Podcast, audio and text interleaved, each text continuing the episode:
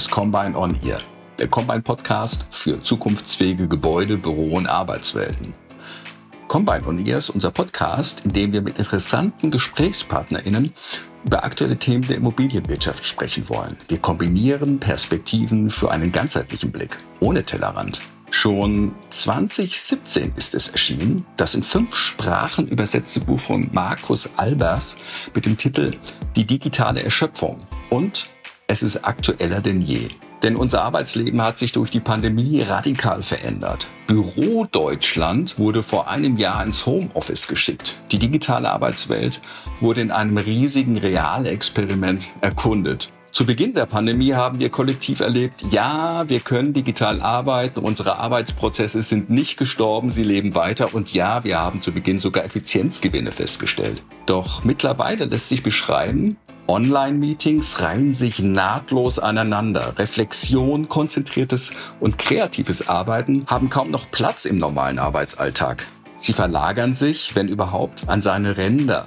Arbeit und Leben entgrenzen sich dadurch. Alte Rituale schlechten Führens wie Präsentismus und Kontrolle werden auf die digitale Arbeitswelt einfach übertragen. Höchste Zeit also, dass Markus Albers und Dr. Sandra Breuer in unserer zehnten Episode mit dem Titel Digitale Erschöpfung in der schönen neuen Arbeitswelt diskutieren, wie die Pandemie unser Arbeiten nachhaltig verändert und welche Wege es gibt, aus dieser digitalen Erschöpfung rauszukommen.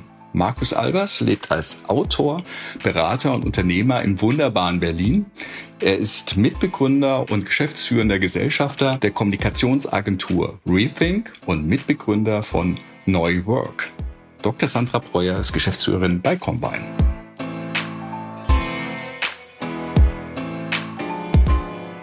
Hallo Markus, schön, dass du da bist. Hallo Sandra, danke für die Einladung. Ja, ich freue mich mit dir heute zu plaudern über die, ein, wie ich finde, sehr aktuelles Thema, über das du schon vor Jahren geschrieben hast, nämlich die digitale Erschöpfung. Du hast ein Buch ähm, veröffentlicht, die digitale Erschöpfung, wie wir die Kontrolle über unser Leben zurückgewinnen. Und darin beschreibst du, wie wir uns von digitalen Tools unser Leben vermeintlich erleichtern lassen, aber vor allem auch, wie die Arbeit in den hinterletzten Winkel unseres Lebens Einzug gehalten hat. Und deswegen erstmal die Frage, wie geht's dir denn heute? Fühlst du dich digital erschöpft aktuell? Ja, das werde ich natürlich oft äh, gefragt. In, äh, in der Tat ist es so ein bisschen tagesabhängig. Erschöpft finde ich, und das gilt, glaube ich, nicht nur für mich, sondern vielleicht für uns alle. Ich finde, erschöpft ist man immer dann, wenn man so Tage hinter sich hat, an denen man die ganze Zeit, sagen wir mal, in Zoom-Calls war oder in Slack kommuniziert hat und E-Mails beantwortet hat. Also letztlich ein Meeting heutzutage ja ein digitales Meeting nach dem anderen. Und am Ende des Tages hat man gemerkt, dass man aber eigentlich gar nicht so richtig was geschafft hat, was gearbeitet hat. Dann ist man irgendwie ausgelaugt und trotzdem unzufrieden, weil die Arbeit, die ja nicht nur aus Kommunikation besteht, die ist dann oft liegen geblieben und das macht einen dann ähm, unglücklich und auch erschöpft, finde ich. Hm. Ja, ich kenne das von mir selber. Ich habe mir die Regel gesetzt, zwischen acht und acht habe ich Calls maximal und danach muss ich ja irgendwann auch nochmal arbeiten, gefühlt, ja. Also es ist schon sehr seltsam, wie sich das verändert hat. Ähm, und genau das ist ja passiert. Im letzten Jahr durften wir nun alle feststellen, ob angestellt oder selbstständig, ob Großkonzern oder kleines Unternehmen, ob Führungskraft oder Teammitglied, wie diese schöne neue digitale Arbeitswelt denn funktionieren kann. Wie erlebst du die Zeit gerade? Ähm, hat sich für dich denn überhaupt was verändert, weil digital zu arbeiten oder digital digital ist ja eigentlich dein Geschäft. Ja, also das ist ähm, bei mir und auch in, in, in unserer Firma, in unserer Agentur, die ja eine Digitalstrategieagentur ist, könnte man tatsächlich sagen, hat sich gar nicht so viel verändert. Wir haben auch vorher schon mit digitalen Tools kollaboriert. Wir haben auch vorher schon ortsunabhängig gearbeitet. Dennoch haben auch wir uns natürlich sehr oft und sehr viel und sehr gerne im Büro getroffen, um einfach auch gemeinsam kreativ zu sein. Das nicht mehr tun zu können im Moment, das fehlt uns schon sehr. Also wir freuen uns schon auch alle sehr darauf, dann wieder in unser schönes Büro äh, zu dürfen, auch Kunden und Partner einfach persönlich mal wieder treffen zu können. Ich glaube aber, dass ich da jetzt auch nicht repräsentativ bin für die meisten Arbeitnehmer und Arbeitnehmerinnen. Ich denke, für die meisten Menschen hat sich massiv etwas verändert. Ja, denn noch vor Corona und Lockdown hat man ja gesehen, ja, da hat sich schon was getan in Sachen Homeoffice oder Remote Working. Es war jetzt nicht mehr ganz so absurd wie vielleicht noch im Jahr 2008, als ich mein erstes Buch zu dem Thema geschrieben habe ja, und gesagt habe, es ist doch eigentlich ein Irrsinn, dass wir alle jeden Tag zur gleichen Zeit in diese Büros fahren, dann da acht Stunden an einem Schreibtisch sitzen und abends alle wieder nach Hause fahren. Warum ist das noch so? Also ja. das hat sich schon ein bisschen geändert gehabt, aber natürlich durch Corona mussten bis jetzt alle inzwischen mehr als ein Jahr machen und ich glaube, für die allermeisten Menschen ist das schon eine radikale Veränderung des, äh, des Arbeitserlebnisses. Ja. Also das kann ich auch nur bestätigen in, in, in meinen Projekten und in meinem, in meinem eigenen Arbeitsalltag natürlich. Obwohl wir früher auch schon so gearbeitet haben, hat sich wirklich vieles radikal verändert. Die Frage ist, wird natürlich sein, was von dieser Radikalität wird denn auch bleiben und, und was werden wir auch wieder loslassen? Weil es ist halt immer noch Krise, es ist immer noch Ausnahmezustand und das werden wir auf Dauer ähm, einfach auch nicht beibehalten können. Das macht uns ja noch viel mehr erschöpft, ja, wenn wir permanent in diesem Dauerausnahmezustand bleiben würden. Ich glaube halt, das Problem ist gar nicht so sehr der Ausnahmezustand, wenn ich da widersprechen darf. Ich glaube, das Problem mhm. ist vielmehr, dass wir schlechte Angewohnheiten, die wir schon vor der Pandemie und vor Lockdown hatten, jetzt ins Digitale übertragen haben. Und das sind hauptsächlich die Präsenzpflicht und das Kontrollbedürfnis von Vorgesetzten, um es mal ein bisschen böse zu formulieren. Also denn auch schon vor Lockdown und Homeoffice ähm, gab es dieses Phänomen ähm, der zu vielen Meetings, dann halt oft Face-to-Face-Meetings. Das haben wir viele, auch bei der Recherche für das ähm, Buch haben wir das viele äh, Menschen, gerade aus größeren Unternehmen, be bestätigt. Ja, Die sagen dann, ich habe den ganzen Tag irgendwelche Meetings oder Calls, nebenher läuft inzwischen Slack. Danach muss ich dann eigentlich meine 100 E-Mails durchschauen äh, und wenn ich das alles gemacht habe, ist der Tag vorbei und ich müsste eigentlich anfangen zu arbeiten. Das war auch schon vor Corona so. Und es hat sich eben jetzt ähm, und das ist aus meiner Sicht der große Fehler. Und da müssen wir ran. Wir haben das übertragen in, äh, in Tage voller Zoom-Meetings ja, oder Team-Meetings, eines nach dem anderen. Ganz viel, wie Experten das ja nennen, synchrone Kommunikation. Also synchrone Kommunikation ist das, was wir gerade machen. Da macht man nichts anderes mhm. nebenher, ne, sondern wir, wir checken jetzt nicht unsere E-Mails, wir sprechen miteinander. Das ist oft auch gut, das mal zu machen. Aber wenn man den ganzen Tag nur mit synchroner Kommunikation füllt, dann äh, hat man eben keine Zeiten zwischendurch, um konzentriert auch mal andere Dinge zu arbeiten oder vielleicht auch mal kreativ zu sein. Und darum glaube ich stark daran, dass wir viel mehr asynchrone Kommunikation brauchen. Und das ist äh, tatsächlich oft die gute alte E-Mail. Jetzt ähm, das Stichwort Konzentration, ähm, das fand ich auch ganz spannend aus deinem Buch, habe ich die Empfehlung vor allem mitgenommen, nämlich mich stärker auf das Konzentrieren zu konzentrieren.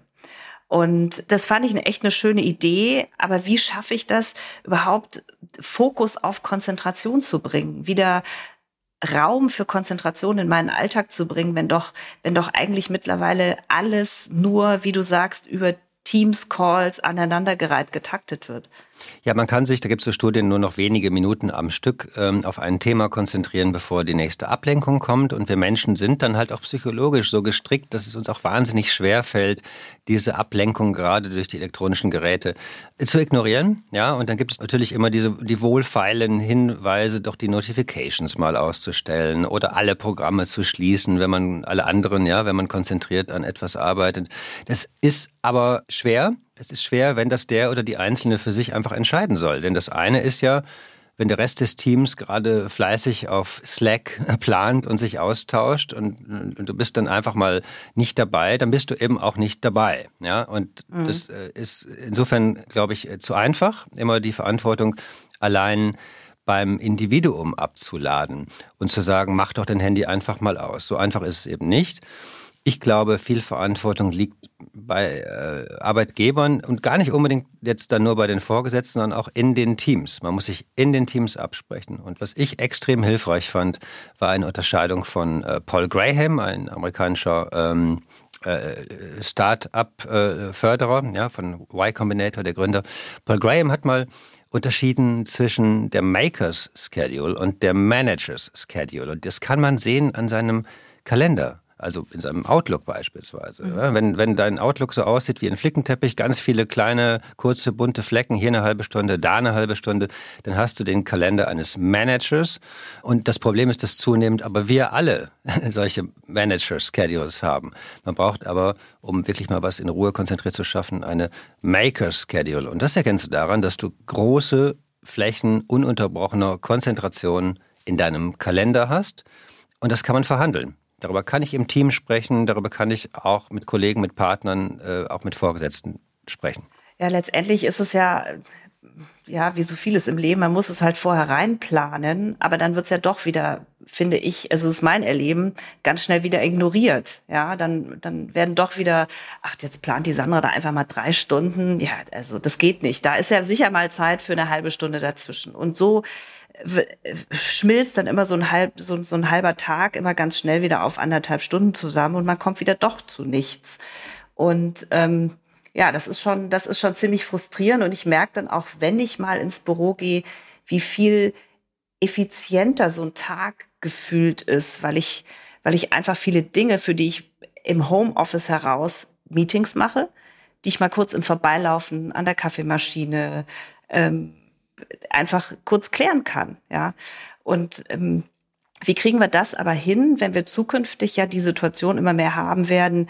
Die einen sind im Büro, die anderen sind im Homeoffice. Wie kriegen wir diese beiden Welten, die wir jetzt ja so nebeneinander gestellt haben, die müssen wir miteinander verweben. Wie kriegen wir das denn hin? Ja, ich glaube, und entschuldige, wenn ich das sage, ich glaube, diese Wahrnehmung, ich kann im Büro ja schnell mal den Leuten was zurufen und dann läuft das schon, ist häufig eine Vorgesetztenwahrnehmung. Ja, das hört man sehr oft von Chefs und Chefinnen. Und ja, in der Tat ist es natürlich für diese Person ähm, für die vorgesetzte Person einfacher, mal kurz den Kopf durch die Tür zu stecken oder mal kurz anzurufen oder an der Kaffeemaschine mit neuen Leuten kurz was zuzurufen. Fragst du mal die andere Seite, nämlich die Mitarbeitenden, ist es häufig anders. Die fühlen sich dann häufig auch da, auch im Büro, unterbrochen. Äh, die sind vielleicht mit ihren Gedanken ganz woanders. Die sollen das jetzt irgendwie auf schnappen und, und mitnehmen. Und bloß weil Chef oder Chefin das Thema jetzt vermeintlich losgeworden ist, weil es ist ja mal gesagt worden, ist es deswegen noch nicht ordentlich eingebrieft. Und darum, glaube ich, müssen wir, ähm, und da geht's dann doch schon an die Führungskräfte, äh, die mhm. Botschaft, wir müssen alle äh, lernen, klarer, verbindlicher zu briefen und ehrlich gesagt auch mehr zu verschriftlichen. Ja, und das, das kann dann eben auch asynchron stattfinden. Da muss es dann nicht einen Zoom-Call nach dem anderen geben, denn auch Zoom-Calls sind ja häufig so, ähm, jemand sagt, wie es dann so laufen soll, dann ist der Call vorbei und danach müssen sich alle anderen erstmal sortieren, wie das jetzt vielleicht gemeint ist. Also, Chefs, Vorgesetzte müssen, naja, es gibt diese Studie von mhm. Gallup, die jedes Jahr wieder rauskommt, dass eine Mehrheit der deutschen Arbeitnehmer nicht weiß, was genau bei der Arbeit von ihnen erwartet wird. Das ist eine jedes Jahr wieder gleich schockierende Zahl, aber wir müssen es halt auch mal ändern. Und wir ändern es nicht, indem wir den Leuten mal auf dem Flur kurz was zurufen. Also ich glaube, das Problem ist, ähm, liegt, liegt nicht am Remote-Arbeiten. Mhm. Na, das finde ich jetzt ein interessantes Feedback. ähm, ich fand es immer sehr effizient, aber ja, wie du sagst, das Ganze hat ja auch eine andere Perspektive noch. Ähm, aber letztendlich kommen wir nochmal zu den Führungskräften oder bleiben wir nochmal bei den Führungskräften. Was ich gerade erlebe, ist in meiner Arbeit, viele Führungskräfte haben gelernt, dass sie ohne, ähm, ohne ihren eigenen Raum, ohne ihr Einzelbüro, ohne dieses Insignium der Macht, ja, ich habe ein Einzelbüro, ähm, ich habe vielleicht ein Vorzimmer sogar, können sie auf einmal auch führen. Ähm, also es scheint ja so, als scheinen die Führungskräfte enorm gefordert zu sein momentan. Sie haben keine, sie sind im, in, in, in Zoom-Calls auf einmal alle gleich. Ähm, ja, man sieht nicht mehr, wer Chef und wer nicht Chef ist. Man kann dieses, was von mir eben be beschriebene, diese Chefattitüde, mal was über den Zaun zu werfen, das kann man auch nicht mehr so gut leben. Müssen Führungskräfte sich nochmal irgendwie neu erfinden? Ach, ich weiß gar nicht, ob das neu erfinden sein muss. Ich ähm, kann mich an, äh, an die Anfangszeiten von diesem Remote Working erinnern. Da war ich mal bei einer Firma in, in Minneapolis, Best Buy, die als erste eigentlich so also eine äh, Arbeitsumgebung geschaffen haben, die zeitlich und, und, und räumlich völlig flexibel war. Ja, die zum ersten Mal gesagt haben, es ist uns egal, wann und wo unsere Menschen arbeiten, Hauptsache die Arbeit wird gemacht. Und was die gesagt haben, ist, sie haben gesagt, die Manager müssten in so einer Umgebung jetzt endlich mal managen. Ähm, und ähm, das ist jetzt auch natürlich so dahingesagt, schnell dahingesagt, ähm, was, glaube ich, gemeint ist, und das ist, glaube ich, schon richtig, ist, dass eine Führungsaufgabe heutzutage in dieser zunehmend unübersichtlichen Remote und VUCA-Welt und was es da alles für Begriffe gibt. Ich glaube, Führung muss für Klarheit sorgen. Ja, und das ist, ist mhm. total wichtig und das ist gar nicht trivial. In dem Moment, wo die Führungskraft dem Team klar macht, das sind die Rahmenbedingungen, ihr müsst bis dann und dann das und das geschafft haben. Daran erkennt ihr, dass ihr gute Arbeit gemacht habt. Dann kann man die Leute auch äh, freilassen und, und dann eben auf die viel beschworene Selbstorganisation setzen. Und dann ist es in der Tat auch so ein bisschen egal, ob, wo, wo, wo diese Arbeit gemacht wird. Es gibt ja viele Firmen auf der Welt, ähm, die übrigens auch schon seit Jahren so arbeiten und die damit gute Erfahrungen gemacht haben. Mehr verschriftlichen, mehr asynchrone Kommunikation, ganz viel Klarheit schaffen und dann die Leute loslassen. Das klappt. Na, letztendlich ist ja dann, woran viele, glaube ich, echt zu zahlen haben, vielleicht sogar auch scheitern und vielleicht ist das auch der, der Ausdruck dann äh, in diesen vielen Teamcalls. Ähm, das Vertrauen fehlt einfach daran. Ja, wenn ich, wenn ich meine Chefin nicht direkt vor meiner Tür sitzen habe, dann machen die das nicht so gut und aus den Augen, aus dem Sinn oder ich glaube, da gibt es ja viele Sprüche zu. Und ich, wie kann man Führungskräften helfen, auch bei dem Thema mehr Vertrauen zu fassen? Weil letztendlich, selbst wenn ich einen klaren Rahmen setze, selbst wenn ich dann ähm, sehr klar definiere, was bis wann passieren soll, durch wen, brauche ich ja trotzdem das Vertrauen, ähm, dass es dann auch wirklich in diesem Rahmen auch ausgefüllt wird. Das stimmt, aber die Vorstellung, ähm, dass man äh, Arbeit besser kontrollieren könnte, indem man durch Räume geht und schaut, ob die Menschen vor ihrem Computer sitzen, war ja immer schon absurd. Also das hat ja früher auch mhm. nicht gestimmt. Ähm, das war ja äh, eine Illusion, würde ich jetzt mal sagen. Also es muss dann eben, es muss natürlich auch äh, Kontrolle geben im Sinne von auch vor allem Qualitätskontrolle und auch das ist Aufgabe von Führungskräften, also erst Klarheit herstellen, Rahmenbedingungen klar machen, die Leute dann auch an der langen Leine lassen und dann A, Qualitätskontrolle äh, machen. Und da äh, hängt es, glaube ich, ganz stark vom Thema und vom Team ab, wie man das dann macht. Mhm. Da braucht es Prozesse. Und was es nicht braucht, ist eine Präsenzpflicht. Und was es auch nicht braucht, ist jeden Tag wieder drei neue Zoom-Calls, um nochmal drüber zu reden, weil das trägt ähm, vielleicht manchmal zur Klarheit bei, das kann schon sein, ähm, aber es ist sicherlich nicht die beste Methode für Qualitätskontrolle und gibt den Leuten auch nicht das Gefühl, dass man ihnen vertraut. Ja, ich habe ja die große Sorge aus den äh, Erfahrungen, die ich gerade mit meinen Kunden in meinen Projekten mache, dass das Thema Präsenzpflicht dann doch wieder vielleicht nicht so stark zurückkommt, also nicht hundertprozentig zurückkommt, aber da wird gerade sehr mit harten Bandagen auch mit Betriebsräten darum gekämpft, wie viel Tage Homeoffice, wie viel Stunden Homeoffice, mit welchen Regelungen und wie das, wie der Freigabe und der Kontrollprozess auszusehen hat. Also da wird ein riesiges Prozess und Regelwerk gerade aufgebaut für etwas, was doch eigentlich auch viel natürlicher funktionieren könnte. Und ist nicht das, was da gerade wieder passiert, auch nur die, der Versuch, diesen Kontrollwahn auch in diesen Remote-Bereich reinzubringen. Ja. Und da habe ich einfach Sorge, dass, dass wir dann in Zukunft den, den Remote-Bereich kontrollieren, dass aber auch Kontrolle wieder durch die Präsenz Absurditäten im Büro passieren. Wie teilst du das oder wie siehst du das? Was sind da deine Erfahrungen aktuell?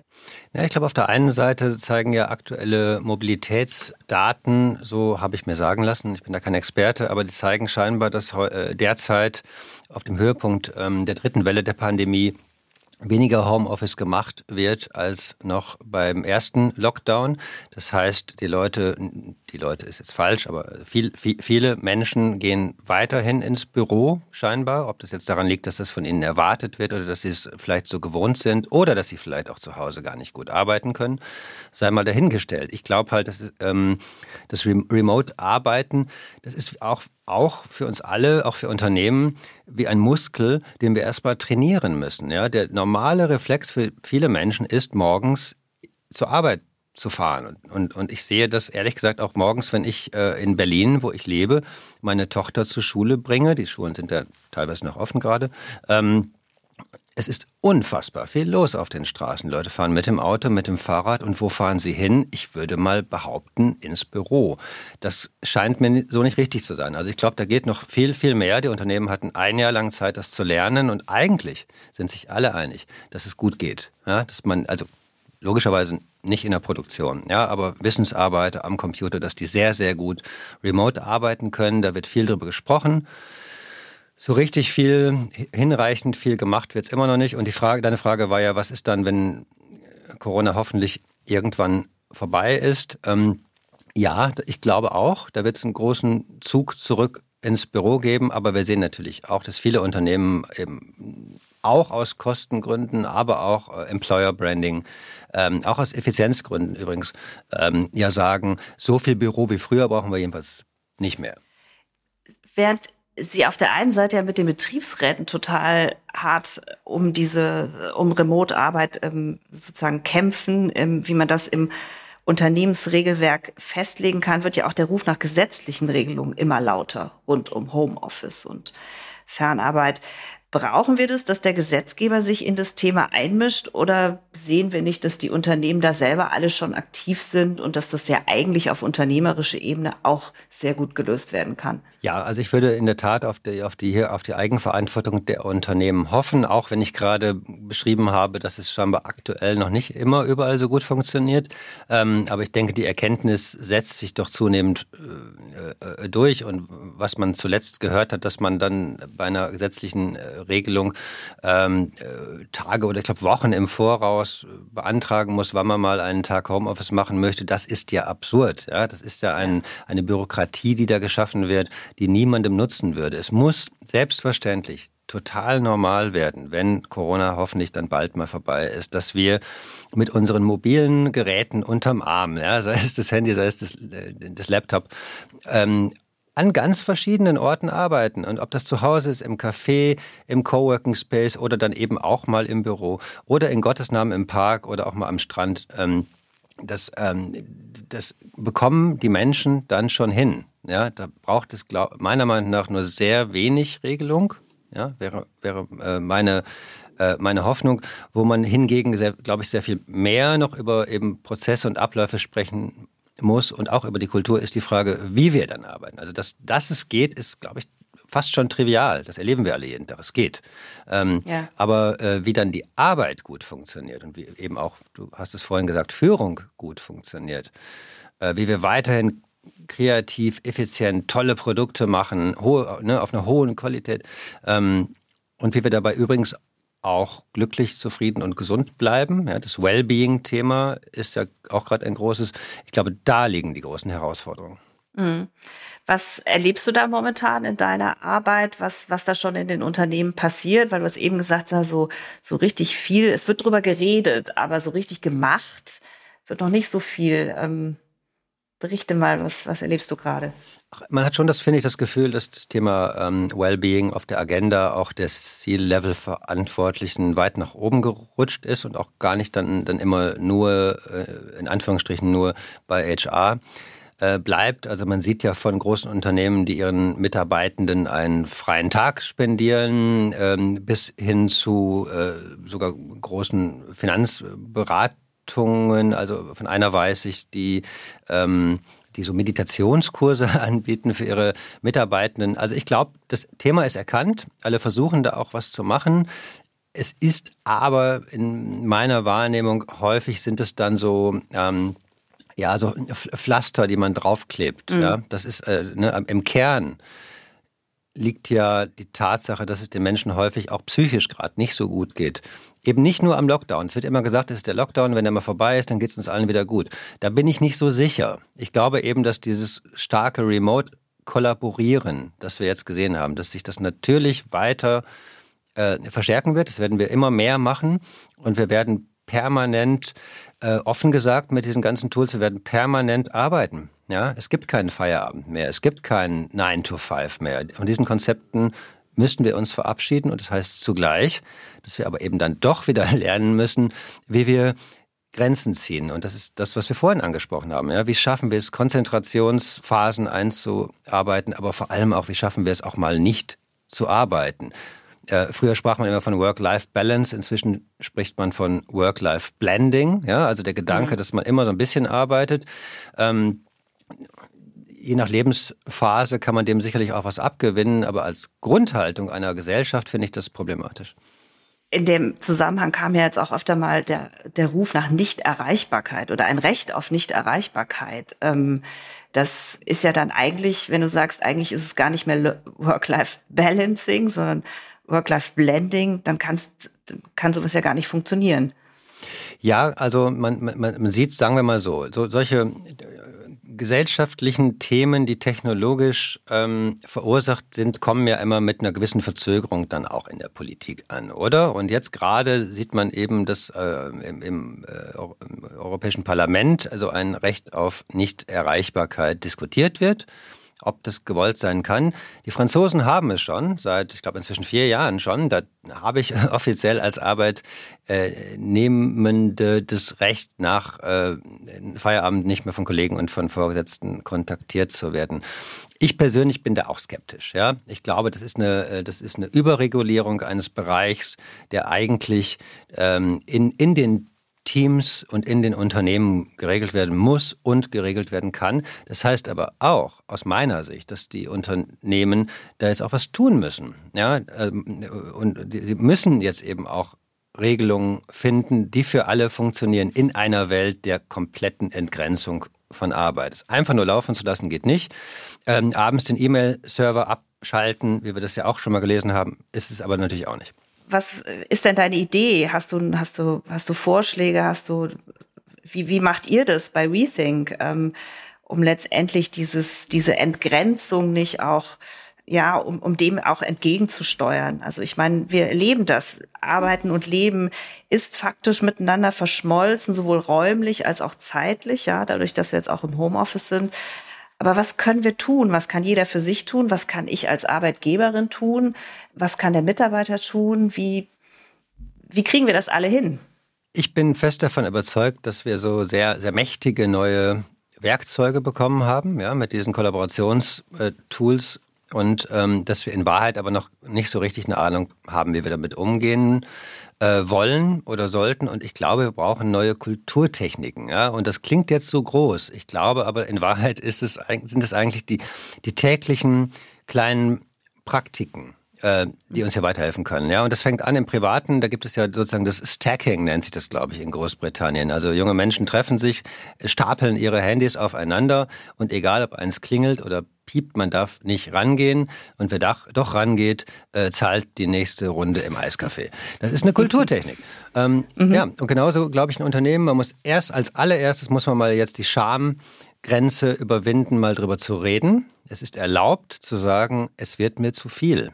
Ja, es, ja. ich schaffe das nicht mehr alles. Ja. ja. das ist echt neu. Das muss man sich trauen dürfen. Das finde ich ist der erste Schritt. Der zweite Schritt ist dann eben auch ganz auch, auch gerne ähm, auch, auch mal pri privat und detailliert offen zu legen, was die eigenen Kommunikationsbedürfnisse sind. Ich komme gerade aus einem Teams-Call bei uns im Unternehmen, wo dann die eine Kollegin sagt, oh, meine Mutter muss ins Krankenhaus und ich kann heute Mittag äh, dann nicht an diesem Kundencall teilnehmen. Dann sagt der andere Kollege, oh, das äh, mache ich das schnell. Man kann drüber reden.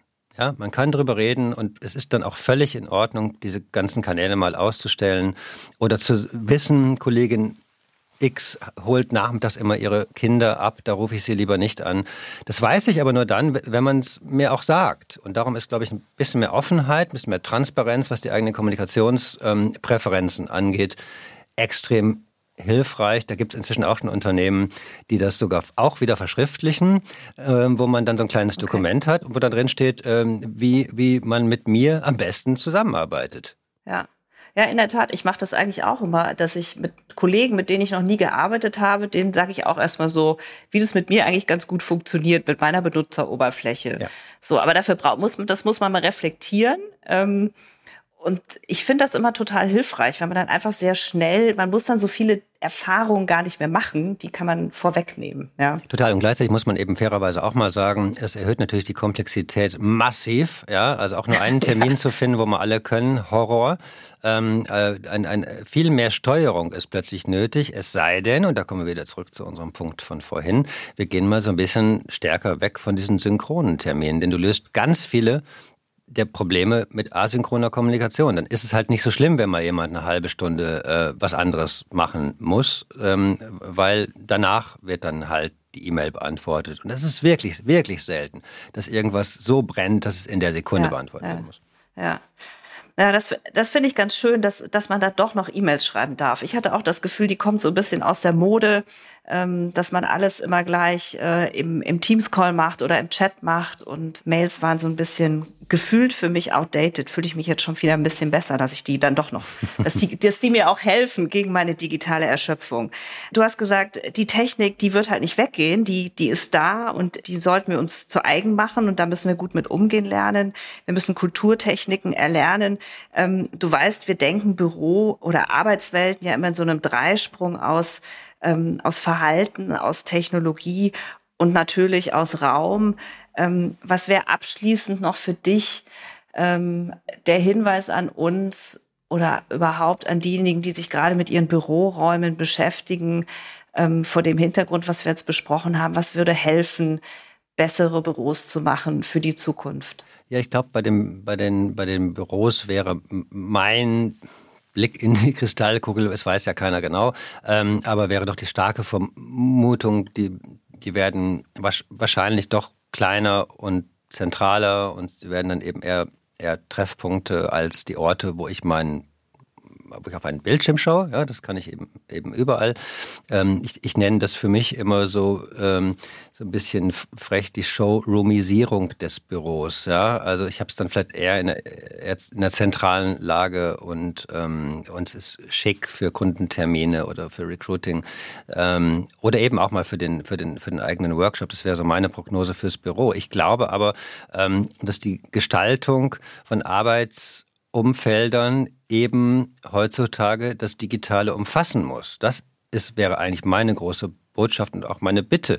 Ähm, Technologieunternehmen haben auch schon erkannt, dass die Tools die sie uns zur Verfügung stellen, oft nicht sehr gut geeignet sind für Konzentration. Microsoft hat gerade eine neue Initiative gestartet, die heißt Designing for Focus. Sie wollen ihre Produkte also neu gestalten, damit man eben nicht ständig abgelenkt wird. Und ich glaube, in dem Bereich, ähm, wenn da Bürogestaltung und die Gestaltung des digitalen äh, Arbeitsumfeldes stärker Hand in Hand gehen, ähm, da ist, glaube ich, noch ganz viel Musik drin, was noch gar nicht entdeckt ist, aus meiner Sicht.